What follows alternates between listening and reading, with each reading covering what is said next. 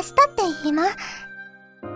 実は、明日、高校の学園祭があって、私、ミスコンに出るんだけど、え？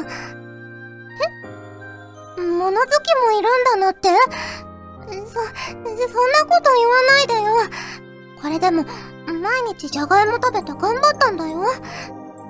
どうしてもミス長尾になって、世界征服したいから、明日見に来て、私に投票してほしいな。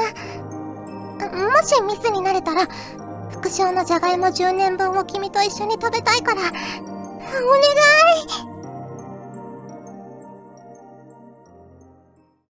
フューチャーオビット出張版。略してチャオビ？チャオポテー。こんにちは、こんばんは、おはようございます。石原舞です。フューチャーオービット出張版略してチャオビ第59回です。はい。冒頭のセリフ、こちら YM さんからいただきました。ありがとうございます。石原さん、ガジェットリンクのスタッフさん、リスナーの皆さん、ちゃんぽてー、ちゃんぽてー。学園祭のシーズンですね。自分は学生時代実行委員会をしていたので、誘われる側ではなく、誘い続ける側でした。かっこ笑い。漫画やアニメのような学園祭をしてみたかったです。ということでいただきました。ありがとうございます。ねえ。漫画やアニメの学園祭ってすっごい楽しそうですよね。あの、なんだろう、メイド喫茶やったりとかね、みんなでこうお菓子を作ったりとか、あとミスコンね、この 冒頭のセリフじゃないですけど、ミスコンをやったりとか、すっごい楽しそうですけど、あんな学園祭を高校でやったりする学校ってあるんですかね？うちの学園祭は結構地味めでしたけどね。うん、なんか、あんまり、その、食品とかを取り扱うのは、ね、良くないからって言って、その出来合いのものをちょっと加工する程度とか、じゃないとダメだよって言われて、ね、だからそのケーキを一から作って提供するとかはちょっと難しかったりとかしたので、ね、そういうの憧れありますよね。メイド喫茶とかやってる学年見たことなかったですね、3年間。ねいろいろね厳しいのかもしれないですけどちょっとねやってみたかったし行ってみたかったですよねうんあとお化け屋敷がすっごい人気ででもお化け屋敷は学校で1クラスだったかな2クラスだったかな全体でそれぐらいしかできないからこうなんかすごい倍率だって言ってました なんかあの抽選会があるって言ってお化け屋敷専用のねだからお化け屋敷をしようって思ったクラスは、その抽選会に出て勝ち取らないとお化け屋敷ができないっていう感じでしたけどね。はい。ということで、今回も早速、ふつおたご紹介していきたいと思います。こちら、ラクサスさんからいただきました。ありがとうございます。石原さん、優秀なスタッフさん、リスナーの皆さん、ちゃんぽてー、ちゃんぽてー。久しぶりの投稿です。お久しぶりです。もうすぐ、アンジュブースターパック発売青蘭学園祭です。石原さんはブルコロに出ると聞いて、もしかしたら対戦できるかなと思います。今度こそ、某黒魔女同士。なんで伏せてあるんですかね。某黒魔女同士でガチ対戦できるかな楽しみです。PS、闇落ちソフィーナ、すごくゾクゾクしました。ということでいただきました。ありがとうございます。ね、あのー、配信が金曜日なんですけど、ブースターパックがね、この前日10月27日に発売されましたよ。皆さんお手に取ってくださっていますか？ねそして、えっ、ー、と、今日が金曜だから、明日、明後日、明後日には、中部大会がね、青蘭学園祭の開催されまして、リンクスからは私が代表してというか 参戦することになったんですけどね。いやー、ねえ ちょっとね、あの時空の歪みで、まだデッキはね、調整中だったりとかするんですけど、ね、エクシードっていう新要素が増えて、だいぶね、戦い方とかデッキの組み方も変わってきたので、ね、皆さんがこの短期間でどんなデッキを組んできてくださるのか、そして私はちゃんと勝てるのか すごく楽しみであり不安でもありますが、はい。そして、闇落ちソフィーナ、ありがとうございます。ね、あのー、アニメで、みんな結構何人か闇落ちした子がいるんですけど、アインスが闇落ちした時、あの、白い軍服になったじゃないですか。いつもグリューネシルトの軍服って大体緑色なんですけど、白になってて、あ、なんか、闇落ちで白っていうのもかっこいいなって思って、あの、ソフィーナ、ソフィーナも、闇落ちしたら衣装変わってるんですよ。皆さん気づきました？ね、あの、ちょっとね、ダークネスエンブレイスってやっぱ黒の世界だから、全体的にね、こう、明度が低いので、ね、あの、しかも戦闘が激しかったので、なかなかね、こう、しっかり見ることができなかったかなと思うんですけど、実は、ソフィーナも闇落ち衣装で若干ね、いつもよりさらに黒くなってるんですよ。なので、ね、いっそのことソフィーナのこう真っ白な衣装っていうのも逆に闇落ち感があってよかったのかななんてちょっと想像したりしました。はい。ありがとうございます。続きまして、こちら ML ダメルさんから頂きました。ありがとうございます。石原さん、ちゃんぽてー、ちゃんぽてー。そっくりべこと、総空のリベラシオンの星賛美少女総選挙で、石原さん演じる純潔のアマナが1位になったということで、おめでとうございます。私も実は、そくりべをプレイしているのですが、このところは、アンジュやガルパン含めて、ソシャゲが多いこともあって、だいぶご無沙汰になってしまいました。しかし、天野が1位を取ったこともあり、これは私も先に進まねばとプレイを再開中です。ただ、前述のように、このところはソシャゲ自体が多いこともあり、プレイ時間の配分が悩みの種だったりするのですが、てんてんてん。ゲームは1日1時間と言われていた時期が懐かしいですね。各国賞。ということで、いただきました。そうなんです。あの、総空のリベラシオンというね、あの、アプリのゲームがあるんですけど、その中で、星3美少女っていうね、あの、ランクの中での1位になったんですよ。私が担当させていただいてるアマナちゃんが。ねえ、すごく嬉しいですね。あの、私もちょこちょこやってるんですけど、あの 1位になったことを一番最初に知らせてくれたのがうちの妹で、妹はめちゃくちゃやってるんですよ、即リベ。それで、あの、キャプチャー画像とか送ってくれて、アマナちゃん1位になったよって言って、教えてくれたのが、それもまた嬉しかったですね。はい、ありがとうございます。続きまして、こちら歴世庵さんから頂きました。ありがとうございます。石原さん、ちゃんぽてー、ちゃんぽてー。昨日、初めて講演会で講師を務めました。斎藤をはじめと戊辰戦争のテーマで話しましたが、初めての経験で緊張し、早口になったり、話す順番を間違えたりもしてしまいました。それでも実際に使われた多数の銃弾、砲弾を展示しながらの説明だったので、おおむね好評だった模様です。来年の公演のお話もいただけたので次につなげることもできました。茶帯が始まった2年前はただの歴史ファンでしたが石原さんの出演作品やラジオやイベントなどにエネルギーをいただいたおかげで少しずつ活動の幅を広げることができています。また報告できるような活動ができたら投稿させていただきたいと思います。ということでいただきました。ありがとうございます。ね写真も添付してくださってますけど。いやすごいですね。講師をされてさらに次につなげるって本当にね大事なことですよね。すごくねそれね思いますよ私も。うん。で歴世庵さんは結構ねあの頻繁にお手紙をくださるんですよ。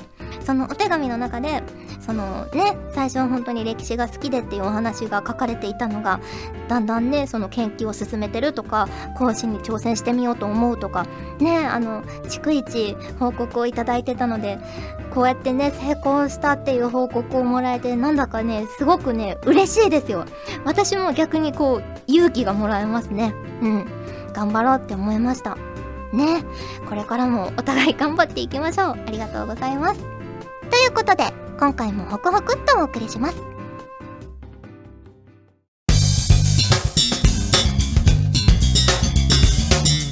チャオビ時間がある限り答えてみました。このコーナーではリスナーの皆様からいいた個人的に聞いてみたいまたはこれってどうなのよ的な質問に私なりの解釈で自由に答えちゃおうというコーナーです。期待している答えがもらえるなんて思うなよ。と、台本に相変わらず書いてあります はい。では早速、1通目です。こちら、クラスさんからいただきました。ありがとうございます。マイマイさん、ちゃんぽてです。ちゃんぽてです。この間、また自分のイヤホン、かっこヘッドホンが壊れました。毎回1000円ぐらいのを買っているからなんでしょうかマイマイさんはどんなものを使っていますか？ということで、いただきました。ありがとうございます。ねえ、私大体ヘッドホンって買ったことなくて、大体イヤホン使ってるんですけど、あのー、出先用と夜寝る時用で2種類持ってるんですよ。で、夜寝る時も、あの、タイマーかけて、ラジオとか聞きながら寝るのが好きなので、ね、あの ゴロゴロゴロゴロしてる間に朝起きたら壊れちゃってたりするから、あのその夜寝る時用のやつは100均のやつとか まあ高くても1000円ぐらいのやつを使ってて、まあ壊れても、まあしょうがない買い替えようって思えるぐらいのお値段のやつを使ってるんですけど、外のやつはね、あのちょっと奮発して、5000円のやつを買ったんですよ ね、あの、まあ言うても5000円なんですけど、まだまだね、上もあるんですけど、でもやっぱ違いますね。なんかね、そう、あの、いろいろけるじゃないですか。大型家電量販店みたいなところに行ったら、こう自分のプレイヤーにそのイヤホンとかヘッドホンさしてこう視聴ができるじゃないですか。で、聞いていって、あやっぱり値段が上がるとこう聞こえる音が違うんだなっていうのを実感して、とりあえず、まずは5000円のやつを買ってみようと思って、5000円のやつをね、奮発して買いましたよ。うん。ね、でもすごく満足しています。うん。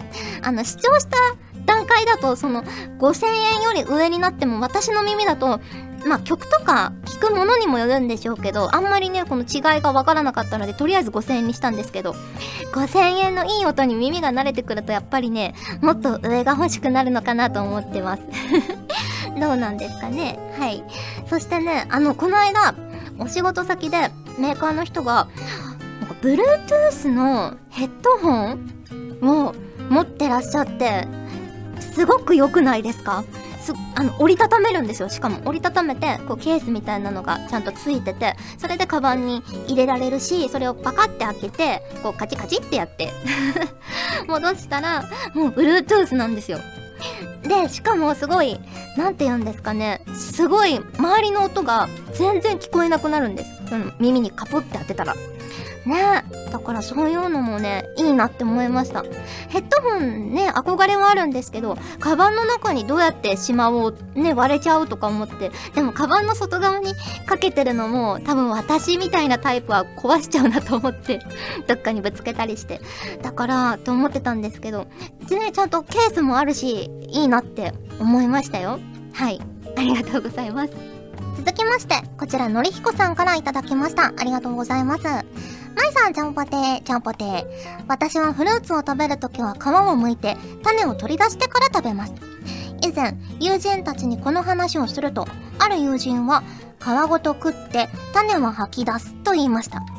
私が、ぶどうや柿は皮を剥かないと食えないだろうと言うと、別の友人は、ぶどうの皮って剥くのと言います。他の友人も、おおむね似たような反応です。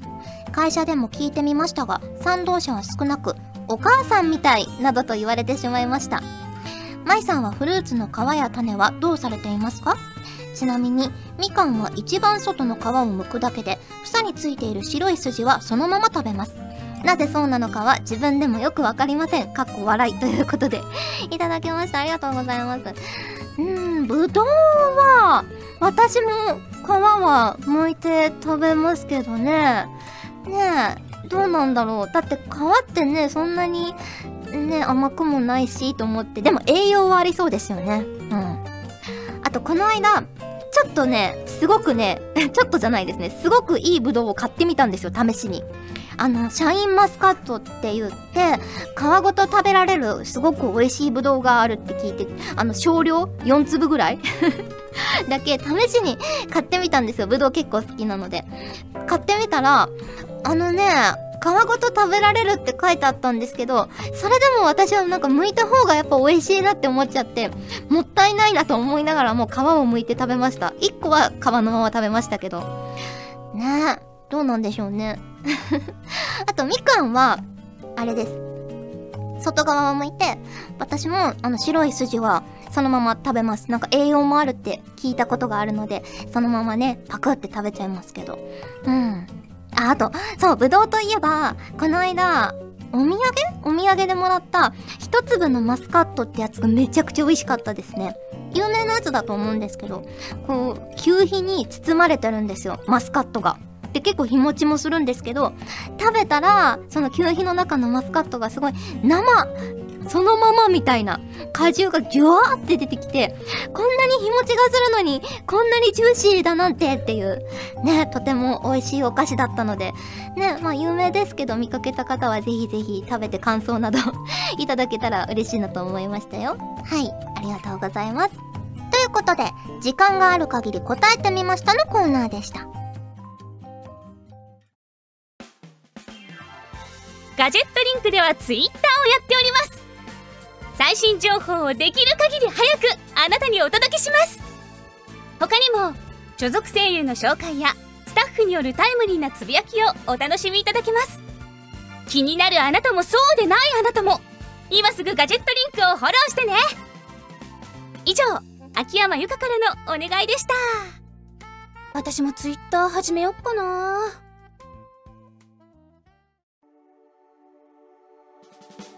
お送りしてきました。フューチャーモビット出張版。早いものでお別れの時間が近づいてきました。さて、ここでお知らせです。テレビアニメアンジュベールジのブルーレイ &DVD ボックス1が10月28日金曜日配信日に聞いてくださっている方はまさに本日発売になりました。構築済みデッキきらめきの可能性ほか豪華7大特典がついております。ぜひぜひチェックしてみてください。そして、あの、先ほどもね、お話ししたんですけど、昨日10月27日木曜日には、ブースターパック2人だけの約束、こちらはトレーディングカードゲームですね、も発売されました。こちらには、箱押しサインカード、リンクス全員分の箱押しサインカードが一定確率で封入されております。サインも新しく書き下ろしたので、ぜひぜひ探してみてください。はい。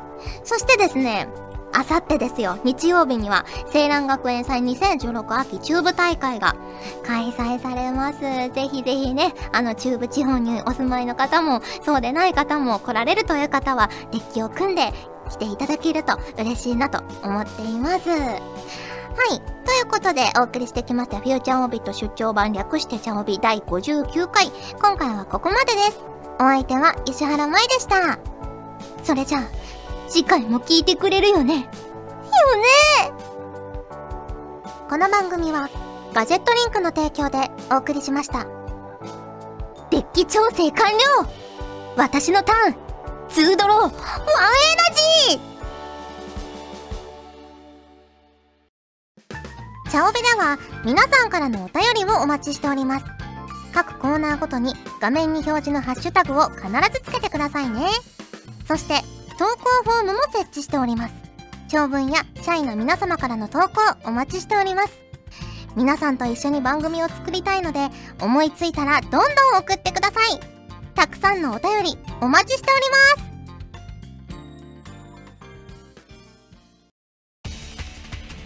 ガジェットリンクの所属声優が頑張ってお送りするチャンネルガジェットリンク TV これからどんどんいろんな番組を配信していく予定なのでぜひチャンネル登録してください！さあみんな登録登録！今すぐ登録を！